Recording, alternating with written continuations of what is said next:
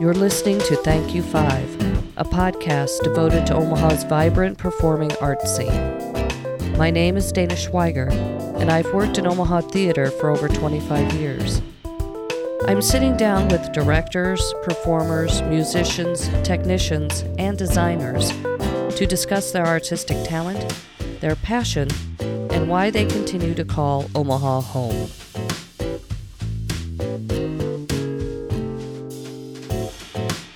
As a choreographer, Melanie Walters' work has been seen on the stages of the Omaha Community Playhouse in productions such as Mamma Mia, The Producers, Altar Boys, Spamalot, Evil Dead the Musical, Young Frankenstein, Sister Act, and Legally Blonde.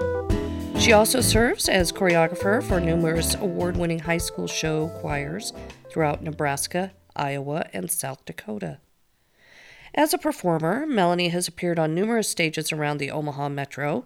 Favorite roles include Eva Peron in Evita, Aida in Aida, Velma Kelly in Chicago, Adelaide in Guys and Dolls, Lucy Harris, Jekyll and Hyde, Mary Magdalene, Jesus Christ Superstar, the narrator, Joseph in the Amazing Technicolor Dreamcoat, and the Lady of the Lake in Spamalot. She was thrilled to receive both the 2015 Theater Arts Guild Award and Omaha Entertainment Awards for Outstanding Choreography and Best Actress in a Musical Role for her work in Spamalot. Melanie Walters Welcome to the green room. Thank you, Dana. This is exciting. It's not green though. I know. It's a it's a lovely shade of beige, Very. but it'll work. I'm going to pretend. Okay. It's fine. Wonderful. Let's start out with the basics for those who may not be familiar with you, which is probably anyone who lives under a rock because you do so many things around town. Where are you from originally? I am from California. California. I, yes. Yes. Where in California? Um, I was born in Hayward, California, which is a suburb of the Bay Area. So I think Fremont, San Jose area, and then moved um, different places in California until I was about nine years old. Spent a lot of time in the Bay Area. Both my parents' families are from the Bay Area. And then when I was about nine, we started our little tour of the United States. Uh, we moved to Texas, Pennsylvania, back to California, and then ended here in high school. Okay, so now I have to ask did you, in your time in California, ever experience any earthquakes? Yes, yes, but I am famous for sleeping through earthquakes. So, oh, I yeah, like this. Story. I have done that. Yeah, I've done that. When I was little, we would have earthquakes. You know, just tremors from time to time. We missed. We were out of the state when the big one happened in the Bay Area back in what the early '90s, early yeah, eight, yeah. 80s. That's that was the one I was thinking of. Yeah, so. we were gone by then. My grandmother still lived there, but I have slept through earthquakes before, so I'm a goner apparently. I'm out like a light. Well, and I myself sleep like the dead, so. Uh-huh. so yep. we'd be good company. Yep. So I'm curious, were you in a military family? Is that why you traveled all over the place? News- or no newspapers? Actually, yeah. My dad is an editor. Okay. Uh, has always worked an ed- as an editor and a writer for the newspapers. Worked at a lot of different papers in the areas, and so anytime they would bring in a new editing or a new um, uh, publisher or even a managing editor, they would technically you know, want to bring in their own people. So some of it was for job advancement, and, but a lot of it was just because they were clearing house when they brought somebody new in. So we job hopped a lot for for his job and then he's now with the associated press office here in omaha and has been for the last several years very nice yeah very nice so, when did you start your aspirations as a dancer? Were you very, very young when this started? I was. I was three. I think I started when we were living in San Diego area, Tracy, Tracy, California at the time. I think I was three, and took dance all the way up through. I think before we left California, so about six years at different studios. Actually, the studio I was in in the Bay Area was one of the feeder programs for the San Francisco Ballet. Mm. So we would do um, collaborative productions with them, and a couple of times we were part of the annual Nutcracker production for the San Francisco Ballet. So always, always danced. Um, did a little bit of gymnastics thrown in there. But then when we moved to Texas, I took a, hi- a hiatus from my fledgling dance career and ended up in gymnastics for a couple years. And then came back to dance in high school, and then took dance all the way through the rest of high school. What was your favorite part of gymnastics? Floor actually probably because I got to incorporate dance into it sure. and then I was great on a on the vault. I have I'm pretty strong legs actually. so dancing and jumping and and doing the vault was great. I was really bad at the bars because I'm extremely upper body weak. So Okay. Yeah, I was never going to the Olympics. It's never going to happen. No, no, never. Who, but but I'm assuming that you followed the Olympics. So I did. Mm-hmm. who who would have been your favorite gymnast? At that time, it was back during like the Shannon Miller era. Yes. Shannon Miller, like Kim Zmeskal, and that whole crew. So Yep. the '92 Olympics, mm-hmm. right around there, was was big. '92 to '96, Okay. big fan. Very Yeah. cool. Very mm-hmm. cool. You so you did dancing, and then was did you was it an all around dance disciplines that you did within that, or you know were you more modern dance? Were you more ballet? What? And and I'm gonna get these terms wrong because uh, dancing is I know very little about dancing mm-hmm. except for the fact that I was required by uh, acting coach when I was a uh, professor when I was in college to take a modern dance class to loosen up my upper body because that's where I carried all of my tension. Yes, And and so I was required to take um, by her she strongly recommended that I take a modern dance class in order to free me up. And I'm sure all of the dance majors were like what is she doing? I think I got an A in that class, and I think it was purely for That's effort. great. I think it was purely for just effort because I am not a dancer. So Did it loosen you up? Did it do what it was I- supposed it, you to? know, I think it did. I yeah, it- because there there was. She said, "Well, I can tell that you're not skipping class because." Because I can tell that it was releasing the tension a, a little bit, Yeah.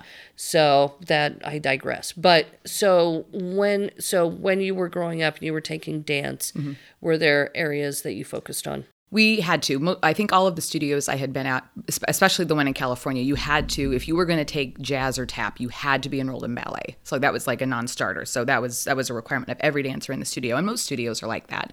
They want to make sure your foundation is good, your alignment and everything carriage-wise is all in place before you can learn how to take it apart with modern or something and do Sure. it the right way. Sure. So I did all three and really gravitated more to jazz and tap. Ballet was fine. I liked it. I didn't have a problem with it, but I would prefer those. And that's still true today. I would rather do a jazz or a tap routine than a ballet. Okay, so th- so this is fascinating to me. So there are foundations. There are different foundational classes you have to take that then build upon what mm-hmm. you do. So can you take a moment? I'm going to divert from g- going on with stuff that you did in high school to talk about let's talk about how as a dancer when you start out young how the three interact and how you build a foundation on that. Would you speak on that a little bit? Yeah, I mean, the foundation of ballet really is your posture and aligning your spine to make sure that everything you then do, you know, with arms or legs is done accurately. So you have the, the I'll take a back stack a step back. The only way to get those beautiful ballet pictures that you see, like right now with all the the Midwest ballet photos that are around town, the only way to get those photos is if the dancer knows how to align their body the right way and how to carry themselves and where to place everything so that the line of their body looks so beautiful. And if you don't have that technique that you've been taught, even if you're older when you start dance, if you don't get that, then you're never going to have that look. Like everything just looks right and it should look effortless, but it's not anywhere close to effortless.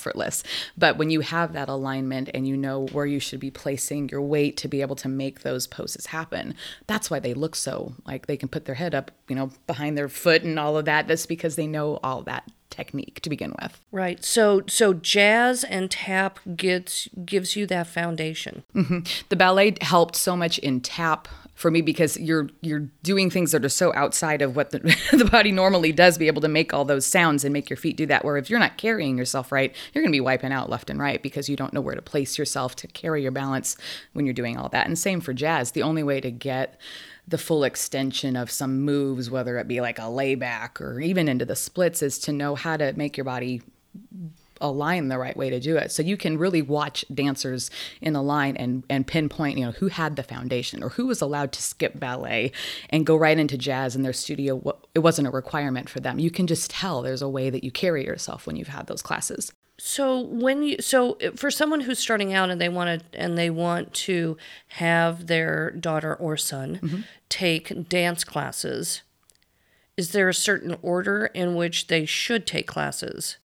I think Or do you take them at the same time? You can take them all at the same time, and a lot, a lot of people did. That's what I did for so many years. It was like three nights a week. Tuesday nights, I just lived at my studio because they were all three happened to be on the same night, which was great for my mom and not having to drive me Sure. four nights a week. But ballet is the basis of everything. Tap kind of takes a side step. So if you go right into tap, um, some studios that may not be a requirement that you have to take ballet before tap. Maybe you do before jazz. You know, every studio is different, but tap does function a little bit more independently in that you're doing a different technique and you're worrying more about rhythms and things. So you can kind of, I can see how you could get around that. Mm-hmm. But if I was going to send a, a, a student, I would make sure the studio that they're going to has a really strong core ballet program. And if they don't have that requirement, I personally would question the the the seriousness or the validity of that studio okay. So ballet would be the would be the first class. for sure. Yep.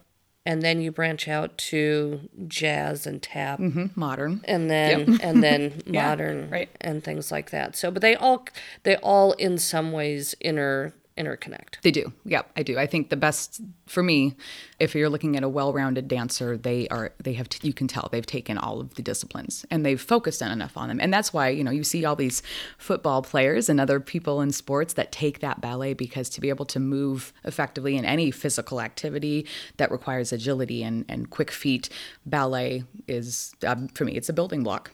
And that's why you see so many of them go out and do it. Interesting. Mm-hmm.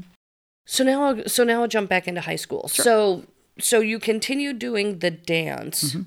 all through high school.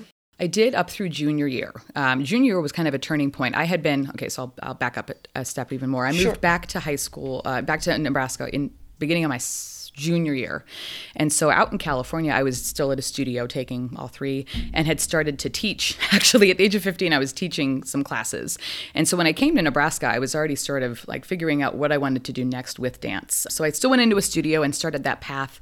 But about midway through junior year, I discovered musical theater, and it took me out of taking consistent classes every week because I I don't know. I felt like it was going to conflict too much.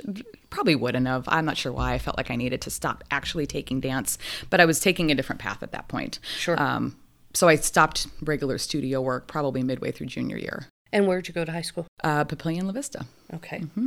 Okay.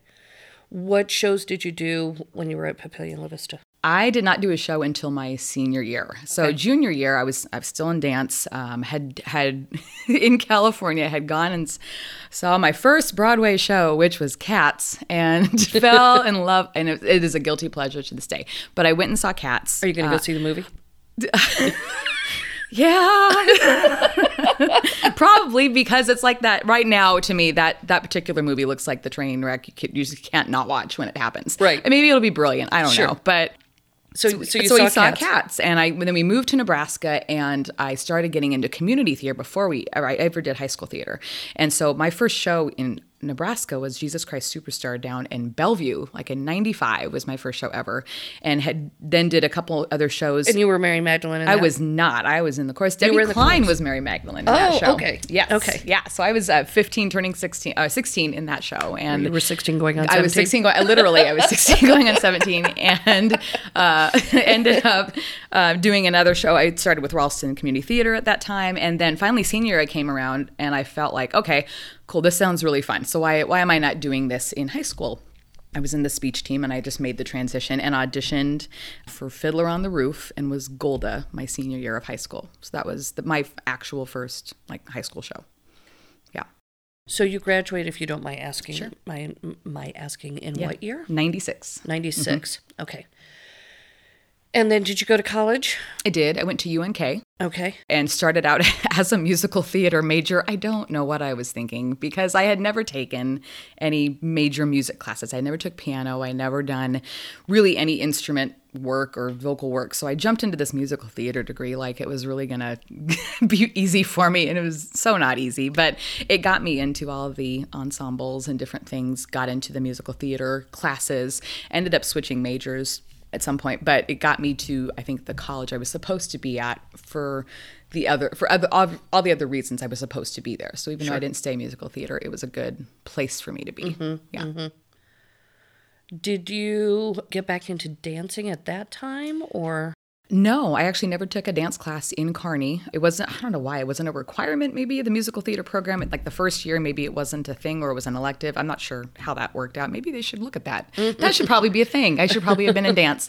But I didn't do that. Um, I got, got, got into doing the musicals out there and got into choreography a lot heavier. So I was dancing a lot, but more in a teaching role. Mm-hmm, mm-hmm. And then once I shifted degrees, it was doing just the musicals, being in them, and and doing the, the teaching on the side. And what is your degree in? Organizational communication. Okay. Honestly, because I could still get out in four years. Okay. I switched it a couple times. I went from musical theater to marketing, and then I was by that point it was like the end of my sophomore year and I was done. And I was a, a, great student in high school and, and liked being in college, but I just could not see looking at another like four years tacked on because I was, you know, degree hopping at that point. And right. so Orcom was a great way to still get out in four sure, years and, sure. and move on with things. What was the first show that you choreographed? It was, uh, oh, a Fiddler on the Roof for Ralston. Came back uh, the summer between my freshman and sophomore year and choreographed for the community theater. So I was all of 19 years old and choreographed it.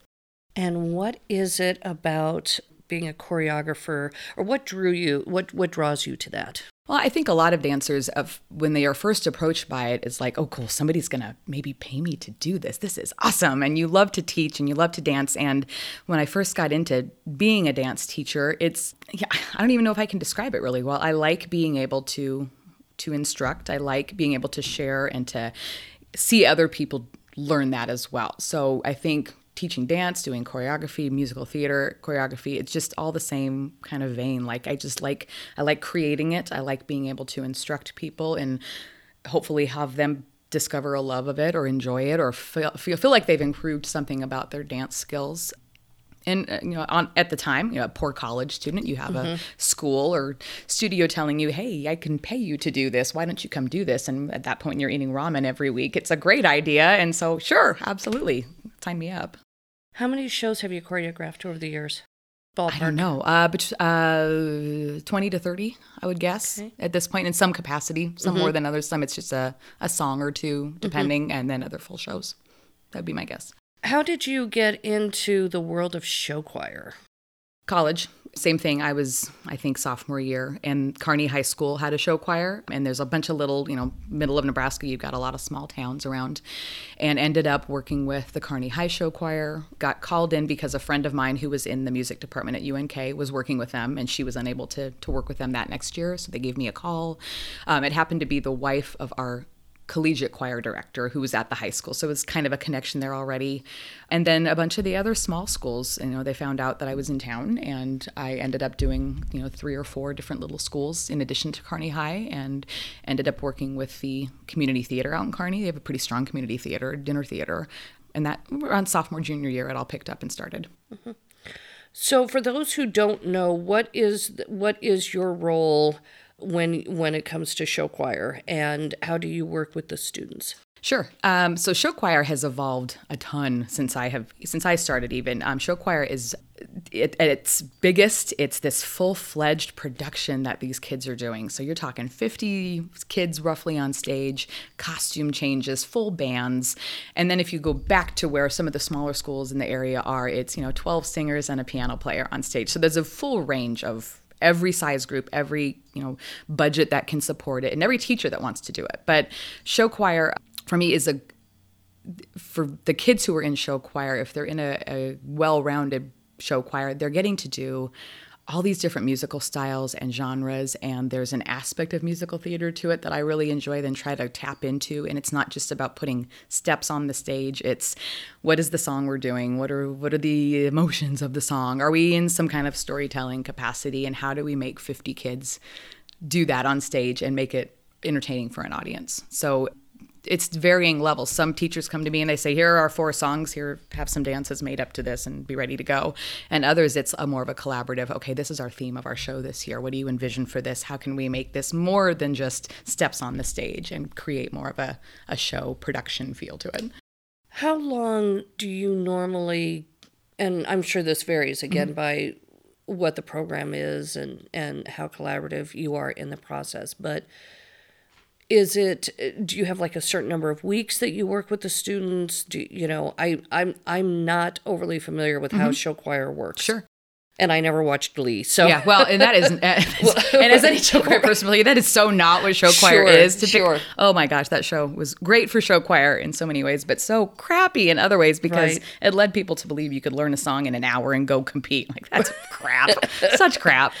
Um, it truly it depends on the group. So like right now, I just came off of two weeks where a bunch of schools before they get back in, into the school year will do like a full week of camp. Maybe it's two days, three days, whatever their schedule happens to be. So they look at it as a great time to bring choreographer in because they can knock out a couple songs like in an eight hour session or over a couple days. So it depends on the school. Like yesterday, I was up in Sioux Falls and got back last night and had been with them all day long, and we put two shows or two songs in their show. Versus the Sioux the- Falls, South Dakota. Sioux Falls, South Dakota. And so then a week and a half ago, I was at in Papillion. I was at my alma mater and did we did three songs over the course of four days, like four hour sessions a day. So it just depends on the school they're looking for to get done. And then once the school year starts, I'll go in like on a Saturday for like a five hour stretch or a Tuesday evening over a couple weeks and put a song in. So it really makes um, it. It depends on the school schedule and then what my schedule allows. when you get together with students, how do you I'm trying to figure out the best way of asking this? Mm-hmm. How do you get 50 kids to listen to you in a 4-hour stretch, 8-hour stretch Yeah. to focus enough to, you know, because obviously it seems like you have a very condensed, intensive learning period and then you probably go back for tweaks and touch ups and reminders and things like mm-hmm. that. Yeah. I don't know. Do you have what would be the equivalent of a dance captain in in show choir that keeps them on their toes, so to speak, or Yeah, a lot of schools, I think, just like you just said, it's it's a condensed amount of time. So when I go in there, the teachers and the students, if the teacher has prepped them for what's about to happen, they know that you know we've got five hours and we don't have time to jack around. This is it. We have this time. She's not going to be back. You know, maybe my schedule allows me to come back like a month and a half later. If we don't get that song done, then that song's just hanging out there in the wind until I come back a month and a half later, and that's not doing them any good.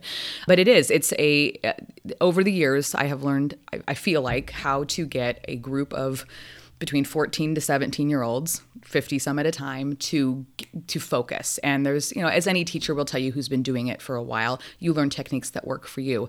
Most of the time it's you don't give them a lot of downtime. Unless it's a scheduled break in the rehearsal it's it's moving them and motivating to the next part. It's directions for where to get to um, and to move back. And there is nothing worse than being unprepared in front of a group of 50 kids. So you have to be ready to go. I think the choreographers that I respect the most that I work with or see work with kids is that they know that I have to make sure this re- this rehearsal is worth everybody's time. And so they have to go in there with everything ready to go and prepared so that way you can be cueing them into the next step. You get really good at cueing dance steps into what you're running at the time. Like if you're running in a section and it's in a beat and you've got, okay, coming up, you've got right foot, here we go, and go. So you get really good at cueing them into the next thing because it makes them have to keep thinking forward and they don't have time to flounder. And then once they start to flounder, then you start to lose it. So you mm-hmm. have to be on. For me, you have to be on the entire time. Right. And it's not just teaching the dance steps, it's a lot of classroom management stuff. Sure. When you get together with a teacher and you know what the the music selections mm-hmm. are going to be, when you get together with them, then you sit down and you do, like you just said, mm-hmm. a lot of the pre work. Mm-hmm. What is involved with that? Do you have, for example, do you have their accompanist play? Do you get a recording of them playing so that you know what their tempo is?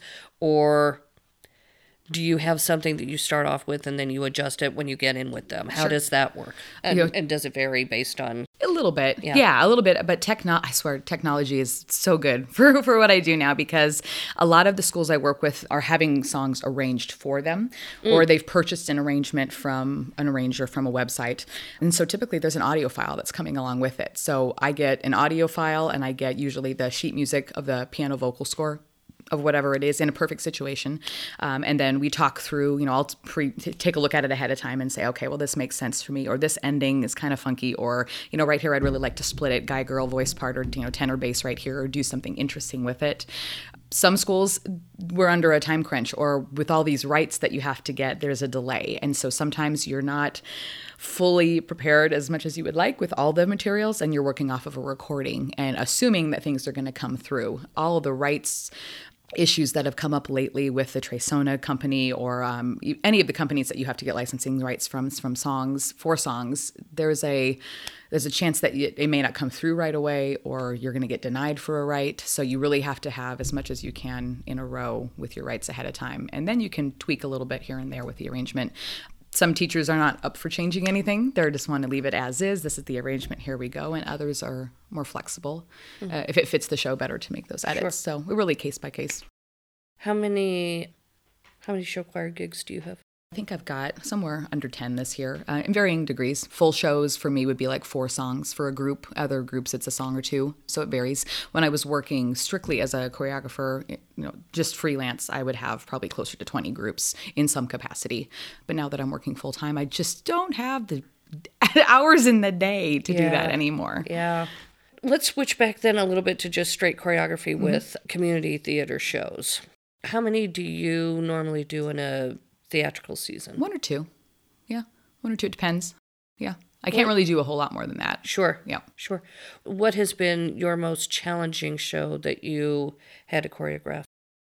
uh, Indecent was challenging in some ways because it made me, as a very anal retentive choreographer, have to step out of that control and really work with Susan on the fly and develop something as it happened. So that's it's just not a comfort level for me, but I'm so glad it happened. So that mm-hmm. was challenging. It and was, I'll, and uh, yeah, yeah, and I'll and I'll yeah. stop you for a second. Indecent was a really interesting show. There was a lot of movement mm-hmm. in that show. Mm-hmm. So did you spend a lot more time in rehearsals for that show than you normally would as a choreographer? Not necessarily time wise. My schedule right now permits doesn't permit me to be there every single night of sure. a week. So during the time I was there, there was a good mix of coming in with some prepared stuff. A few songs were very much choreographed, full all the way through. But as you probably saw when you saw it, there was a lot of incidental things or not quite knowing how it was going to work out with the blocking or the scene changes that would come up. So there was a lot on the fly. Or right. Susan had a wonderful vision of what a moment needed to look like, and so I would then come back the next night with something, or later in the rehearsal and let it percolate a little bit. Sure. So it was a sure. big. It was a mix of all. Uh-huh. Yeah, that was the thing that I found fascinating was, uh, and this is something for me that I never know when I direct a musical where I have to have choreography.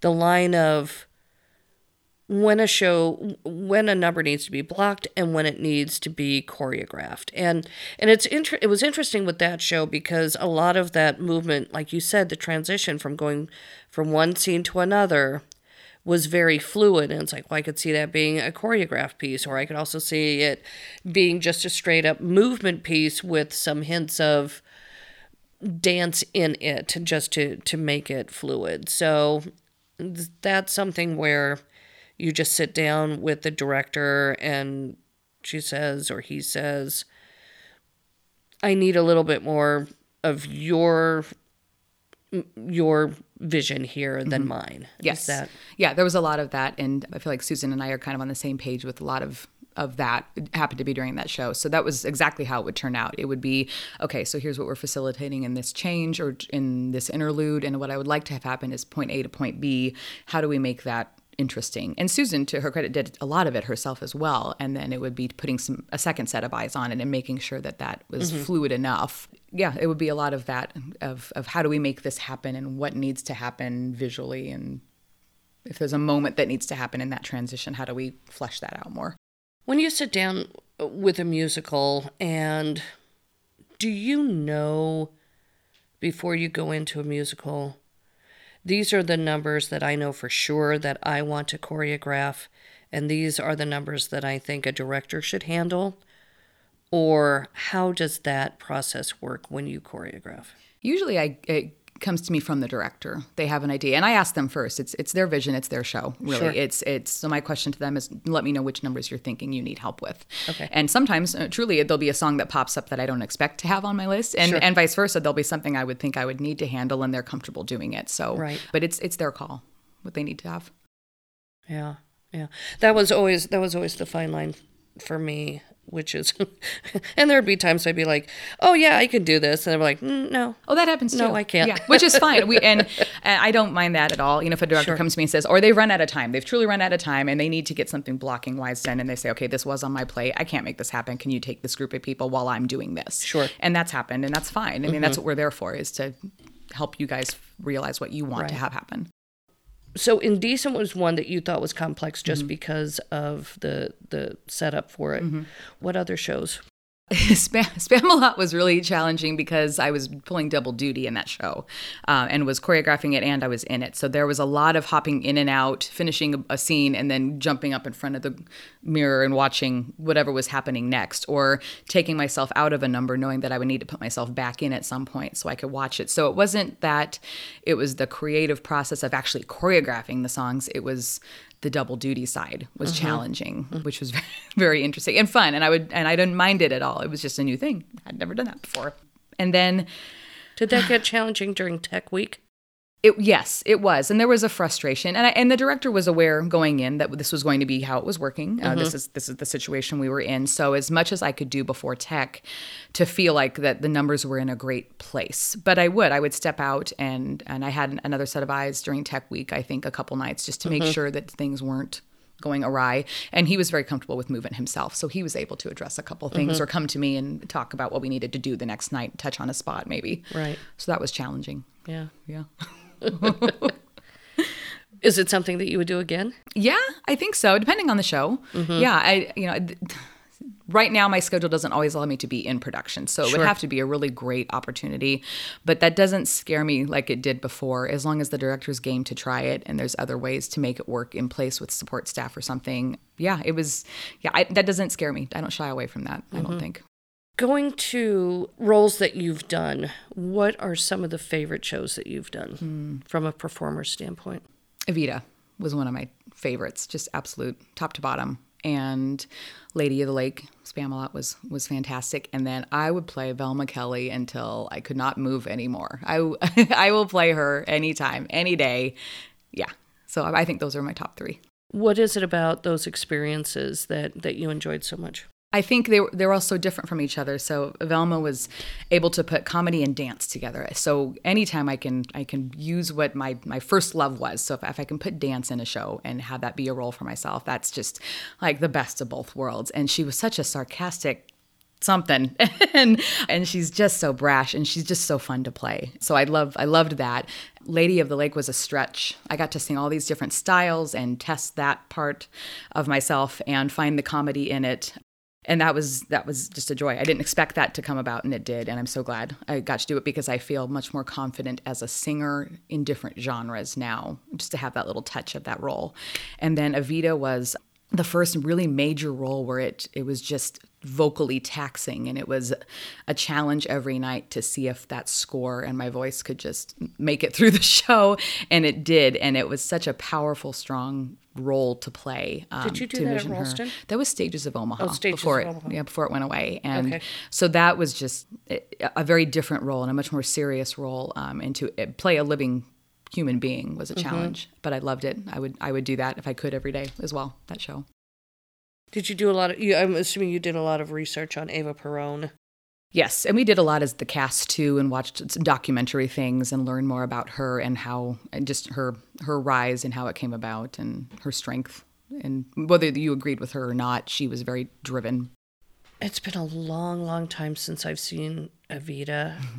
Gosh, I think I've only seen it once, and it was when I was in college, so it mm. was down in Lincoln. Mm-hmm.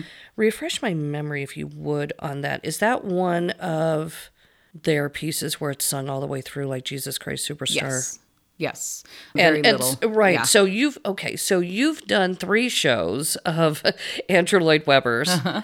where it's all uh, like it's all singing Yep. you know you've got you've got evita and uh, jesus christ superstar Mm-hmm. and then joseph yeah.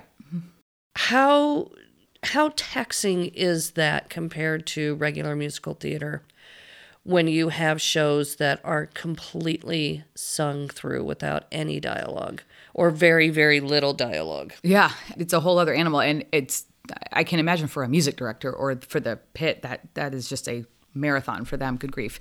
Actually, you know, Joseph and Superstar, those two characters, they've got breaks. So the narrator's on Right. a lot, but there's interspersing. So you're off stage for a little bit. Sure. It's not a lot. Um, Right. Superstar, there's a little bit more. You're, Sure. you're taking breaks. But Evita was, there were very few scenes I was not in. And so Mm-hmm. it was, it was a marathon vocally and physically every night to do that show. But the adrenaline high of doing it and getting my voice to just get so steely to be able to handle that score all the way through was, was cool. It was really, it was just really cool. Really. yeah. I what mean, kind of regimen did you have for that? I was really aware of what I was eating or drinking a lot. I mean, any uh, there's that adage that you're not supposed to drink dairy or eat a lot of dairy or a lot of chocolate, Right. but it really is true when you're trying to belt like at a F or a G or it's anywhere in that range. If you've just got crap coating your vocal cords, it's never going to happen. So a lot of water and uh, just being aware before a show what I would be eating, anything heavy, and I would just feel like a slug running around that space. And if I don't know if you were, have you ever been in that space at, at any point down at stages? In the stages? Yeah. hmm yeah, I Oh, saw. gosh. Well, right. I mean, they got the pole in the middle the of the pole room. in the middle of the room. But then the backstage at stages was crazy. So you would go backstage, and, and it's hard to even picture this. I'm not, not going to do any of this justice. Well, and I and it, and it's all changed now Yeah. because I just drove past there the other day and uh, on Friday night, and I'm like, oh, it's all ripped up, Yep. and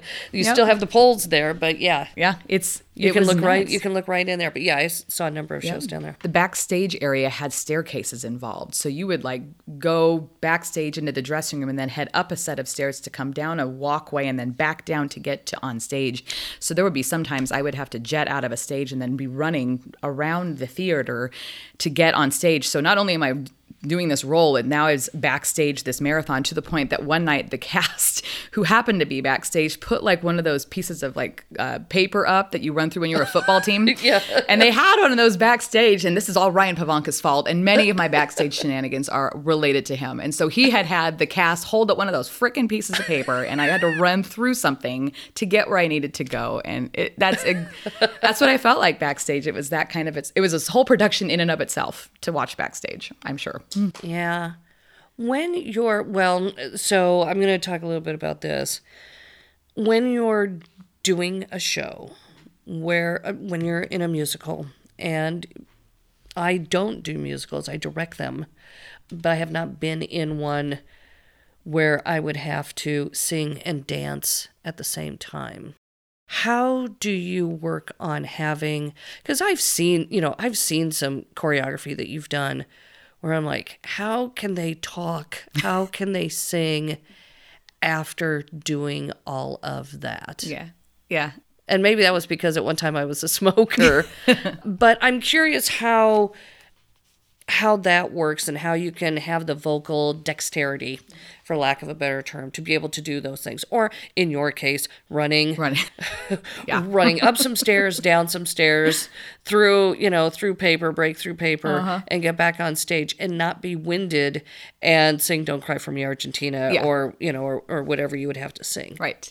There is a lot of conditioning that happens. I mean, starting some of those numbers early is a great it's a great thing to keep in mind. So as a choreographer, I would I try to help performers out. If I know it's a song that's going to be more labor intensive. Mm-hmm. And they've got to be able to sing either during the song or shortly thereafter full voice. Then starting it early in the rehearsal process gets them physically conditioned to do it.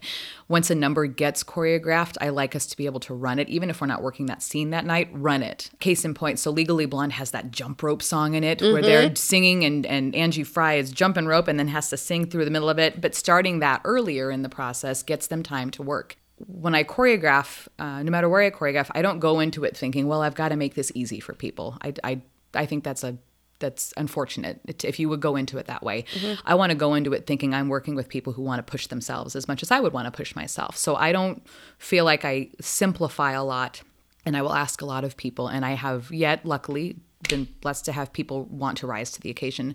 And so people will put in extra time. If they're not working something in a rehearsal, they'll go run that number or a section of it because they want to walk on stage and feel like I am doing something that people are going to be like, whoa, how are they how are they able to sing after doing all of that? Exactly. So there's a level of pride involved as well with some of those songs that if they can attain it, it's a, a sense of accomplishment, and I want to give them that. So I'm not gonna I'm not gonna simplify. Mm-hmm. And I want them to push themselves. I think it's great for the audience to not dumb it down for them either. Because there is nothing more exhilarating when you see a really, really tight woven choreographed number. Yeah. Whether it's, you know, it's a tap number or, you know, uh, like you said, the jump rope scene in Legally Blonde. Mm-hmm. And you just, you, as the audience, are just amazed that the performers up there on stage can do that. And again, it makes it look effortless Yeah. when those who do it know that it's know that it's not. Yeah. So yeah, I think there is some pride There to is. be Yeah. to to have that. I think a lot of uh, you know I hear when I go back and watch a show if I've been away from it for a while and go visit people and you know like the Playhouse you have your receiving line at the end and they're all out there talking to the audience. But I think it's I think it there's a source of pride for them because they'll come back and say you know this person so and so came up and said oh this is better than the tour that came through or I can't believe you're all from Omaha. And to watch them say that and know that they get to experience that feeling is just really cool that they get to feel like wow the audiences are for that exact reason they're amazed that here we are in Omaha with its wonderful theater community that people aren't always aware of and thinking I had no idea you guys could do that and that's really cool to be a part of that and let them have that experience. Exactly. And when and when you stop and think that the majority of people in town who do shows at the Playhouse or the Blue Barn or mm-hmm. Snap Shelterbelt or wherever, mm-hmm. Bellevue, Ralston, Chanticleer, mm-hmm. don't want to forget anybody, the Loft, everybody. Yeah. everybody, that for the most part, everybody has their eight to five, nine to five jobs. Yep. They have their families. You know, it's not a business for them. Right. Some it is. Mm-hmm. I mean, some it's a passion, but even even then, everybody from the person who just views this as a hobby up to the people who, you know, choose to stay here and continue to show their talents. Mm-hmm. That everybody's in it together. Yes. Yeah. And there's that pride. And that they and and there is exactly. There's that pride of giving the audience the best that they can give. Mm-hmm. absolutely. I think that's cool. Is there a dream show that you would love to choreograph that you have not done yet? Yeah, I was I I knew this question was going to come. So I did my homework. I was thinking ahead and I always have a list going. I am obsessed with something rotten. I am waiting with bated breath for it to become available because that is that's right up my alley. My my go-to, my comfort zone is physical comedy dance and musical theater. So that to me is like that's I definitely there. I get to tackle one this year at Blue Barn. I get to do Chorus Line, which is a bucket list, um, which I'm excited about. And then, gosh, I don't know. There's there's a couple. I haven't been able to choreograph Superstar. I would like to choreograph Superstar someday. And then there's some old chestnut shows like Hello Dolly and songs and shows like that that I've been able to be a part of when I was much younger and would like mm-hmm. to come back as a choreographer and tackle. Mm-hmm. And then what about dream dream roles? Are there shows out there that you would love to do? Are and thinking about that question too. I have now passed into the different age bracket Sure. of being able to do these shows. So it's reassessing you know shows that i haven't been able to do that are now out of my range unless there's a scrim down and lots of like fog happening. I just have to think those are not going to happen anymore and that's fine. I'll just sing those songs in a cabaret. It's fine. Totally fine. Maybe um, what we need to you know you're not the first person to say that. And maybe what maybe what we need to do is have like do like a like a well but it would be like a cabaret like you said but do like a start like a the geriatric performing group is that the what you're talking about right yeah, that'd be good. exactly that'd be you know and just like the ger it's the geriatric version of beauty and the beast Yes, yes, uh, yes. Can I do the last five years at forty whatever There instead of twenty three? Sure, why fine. not Totally Why fine. not? Yes. Um, exactly exactly but yes go ahead i'm are. sorry I, no, I- I, am totally. I am. I, sign maybe me up. we'll I will be there. so, in that idea of new roles, um, Mama Rose is on my list. Absolutely, Mama Rose for sure, and Dolly somewhere in there, and then, gosh, I just had another one in the car, and now it's gone. It's gone. Darn it! I should have written them down. That's I can't If you remember- if you remember them, it'll we'll- pop up. it'll pop- yeah, it'll pop it'll up come up. somewhere. But there's um, there's a couple to be part of a production of Follies that's coming up in my age bracket now would be a great experience. A couple roles in that show. Yeah, I think those those are the biggest. Do you look toward what's being done on Broadway now and see anything that's innovative that's happening in the world of choreography, either on Broadway in musicals that are happening now, or even in the dance world with some of the more famous choreographers that are out there that are techniques, things that you would like to incorporate when you choreograph? There's been some interesting productions that I've watched, and God bless YouTube and the bootlegs that show up because I can then spy on things and see what's out there right now.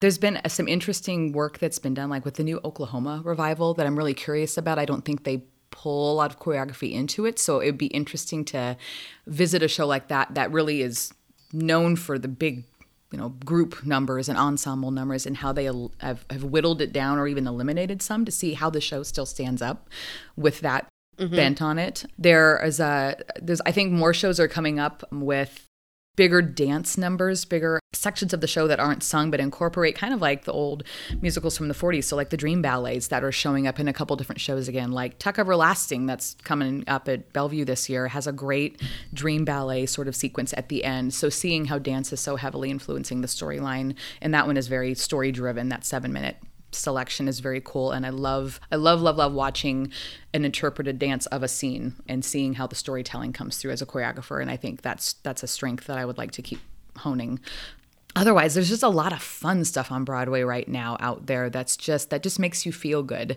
that i always appreciate like seeing stuff from the prom that just is just fun frivolous mm-hmm. feel good stuff i don't remember what i saw recently would have been within like the last six months and it escapes me now what I saw. But I saw something, and I remember coming home and like posting on Facebook, I need to see more dance. Mm. I need to see more dance. Mm. Okay. I think it's. I know when people think about performing arts in Omaha, you know, they think about musical theater, stage plays, and outside of, um, I'm going to get the name of it wrong was it Midwest Ballet? Yeah, I was just thinking of that too. Yep, Midwest um, uh, Midwest. oh shoot, Midwest Theater Ballet. Yeah, yeah. Uh huh. And maybe I'm ignorant of this. Are there any other dance companies that are doing performances in Omaha. You know, I used to I used to really love and, and this was but maybe it was because I knew dancers when I was back in college, but they would have you know, I, I, used to go to the modern dance, you know, they would have their performances. Mm-hmm. And I just abs I just absolutely loved it. And it was something similar to that that I just saw recently. Boy, it's just killing me that I can't remember what it was. but it was but it was. It was one of those things that I was like, I need to see more dance. Mm-hmm.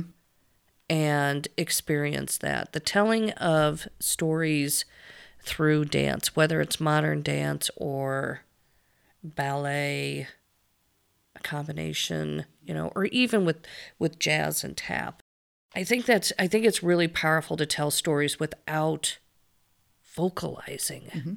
yeah for that very reason i've started going to the, actually the ballet more because i i for me personally, there's that connection that I haven't really tapped into lately of just going to a ballet or just going to see a, a dance production that mm-hmm. I'm kind of re-experiencing, which I really appreciate. There, there used to be. I feel like there used to be a few more companies in town that well, did more. there was say, like is the moving company. I think still? it was. Yeah, but I haven't every, seen them in existence. Every now and then, I'll get like an email, like a random email from the moving company, and I'm mm-hmm. like, I should look into that, and yeah. I just and I just haven't. But yep. it it seems like that is one thing that Omaha is missing out on. Yeah, as heavy as we are theatrical and, and artistic, I think some of those companies have gone away, or certainly not as visible as they yes. used to be, which is unfortunate. There's the there's the jitterbugs that are also in con- conjunction with some of the tap things that are happening happening around town or conventions or guest artists that come in so i'd like to know more about what they're doing from mm-hmm. a, like one-off workshop type things but as far as productions yeah unless you're in with one of the colleges like creighton's dance dance, com- mm-hmm. dance group or mm-hmm. yeah the moving company i don't remember the last time i've seen anything really advertised well for them. Mm-hmm. But for yeah, for that very reason, we've got all these great dancers in town and all these different genres that I feel like are kind of taking a back seat to some things right now. Mm-hmm. Maybe I'm imagining that, but I feel like they're not as visual. I, I visible no, right I, compl- I completely okay. agree with that. Okay, it doesn't. They don't. no, it seems like right that it's not very visual. And so, if anybody out there knows yeah. about some dance, please send it our please way. Please send it my way because I really would like to. That is one thing that I miss, and I'll need to go check out Midwest mm-hmm. Ballet. Mm-hmm. Yeah. And look at some of their. And they have a new home starting this next year over at Pace. Mm-hmm. So that's going to be great for them and their mm-hmm. academy and everything. So they're they're doing wonderful things. Um, exactly. I just saw their production of Wizard of Oz this last spring. It was beautiful. And for that storytelling side. It was just, it was a refreshing way to see a show. Definitely. All right, I'm going to ask you, what's your favorite color? Purple, but a shade of purple, more of a plum. Ooh, I like that. I like that. Who's your favorite choreographer? Casey Nicholaw, and he who's uh, he did Book of Mormon, Spamalot. All of the all the funnies, all the funnies right now, I seem to be tied to him. Susan Stroman comes in a close second. I wish I could ask more questions about them, but I don't know. That's okay.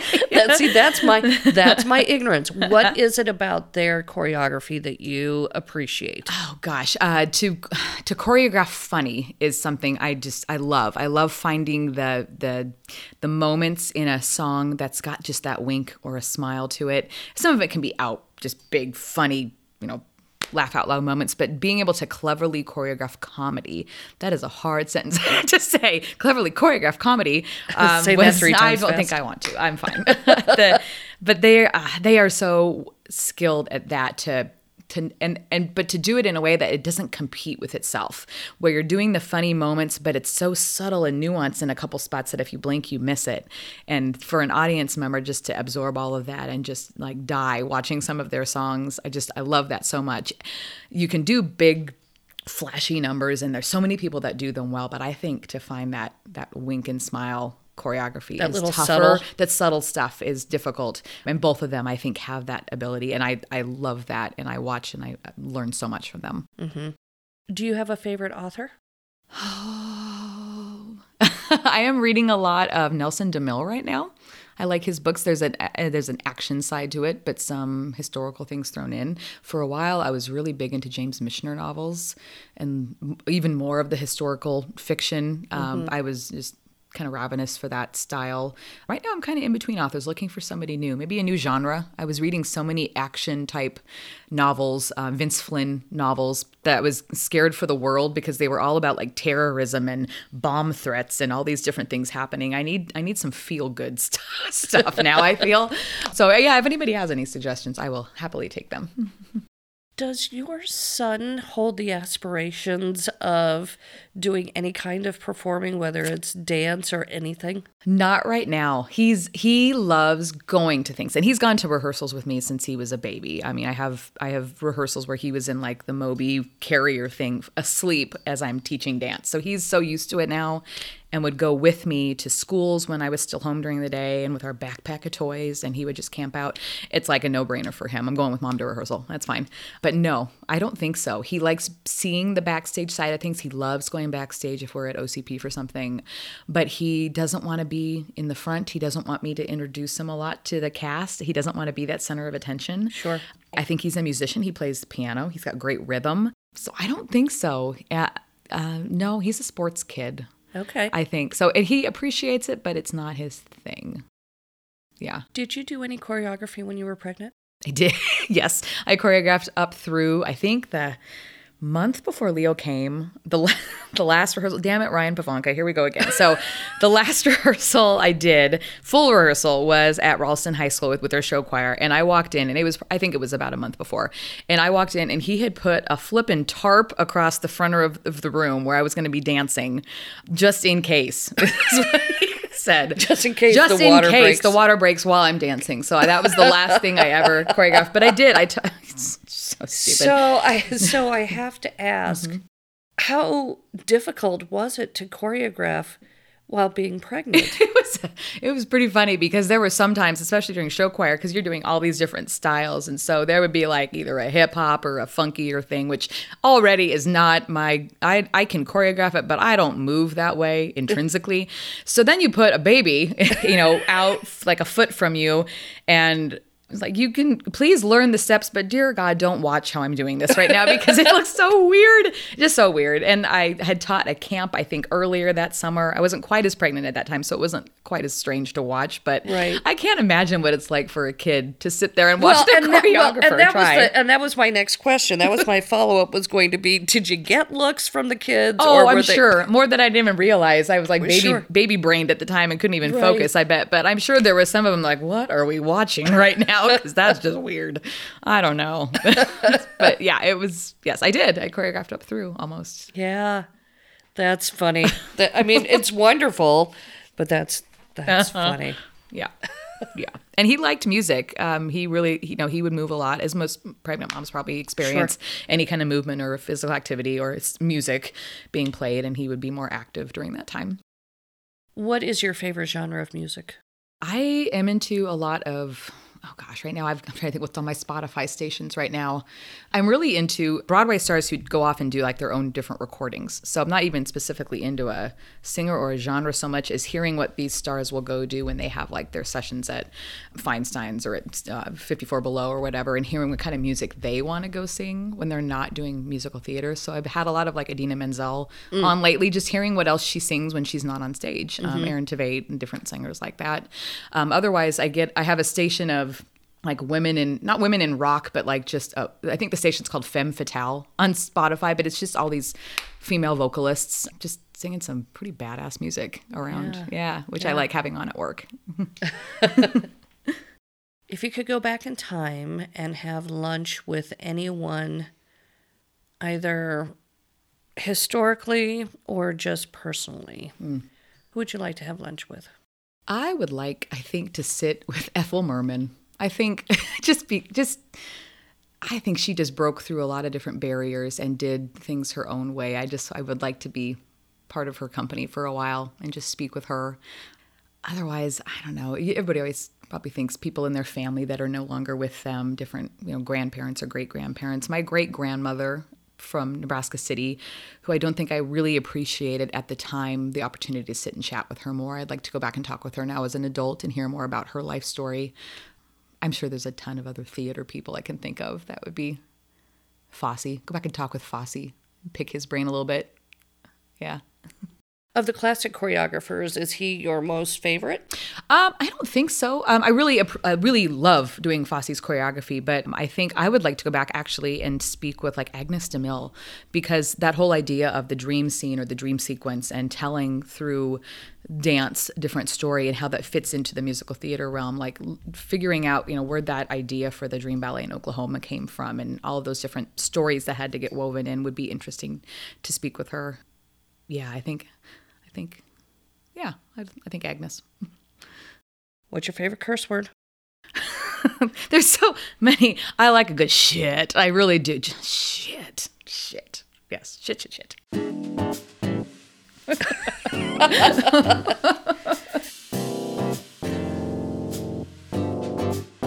Thank you for coming on the podcast, Melanie. You're welcome. Did you need to bleep that out? I'm really sorry if you no, do. That's good. No, I just had Cork Kramer dropped a good one on me yesterday. And oh, I'm gonna I keep, bet. And I'm going to keep that one in. But did so. it have the Cork voice when he said it? It did. Oh, that's even better.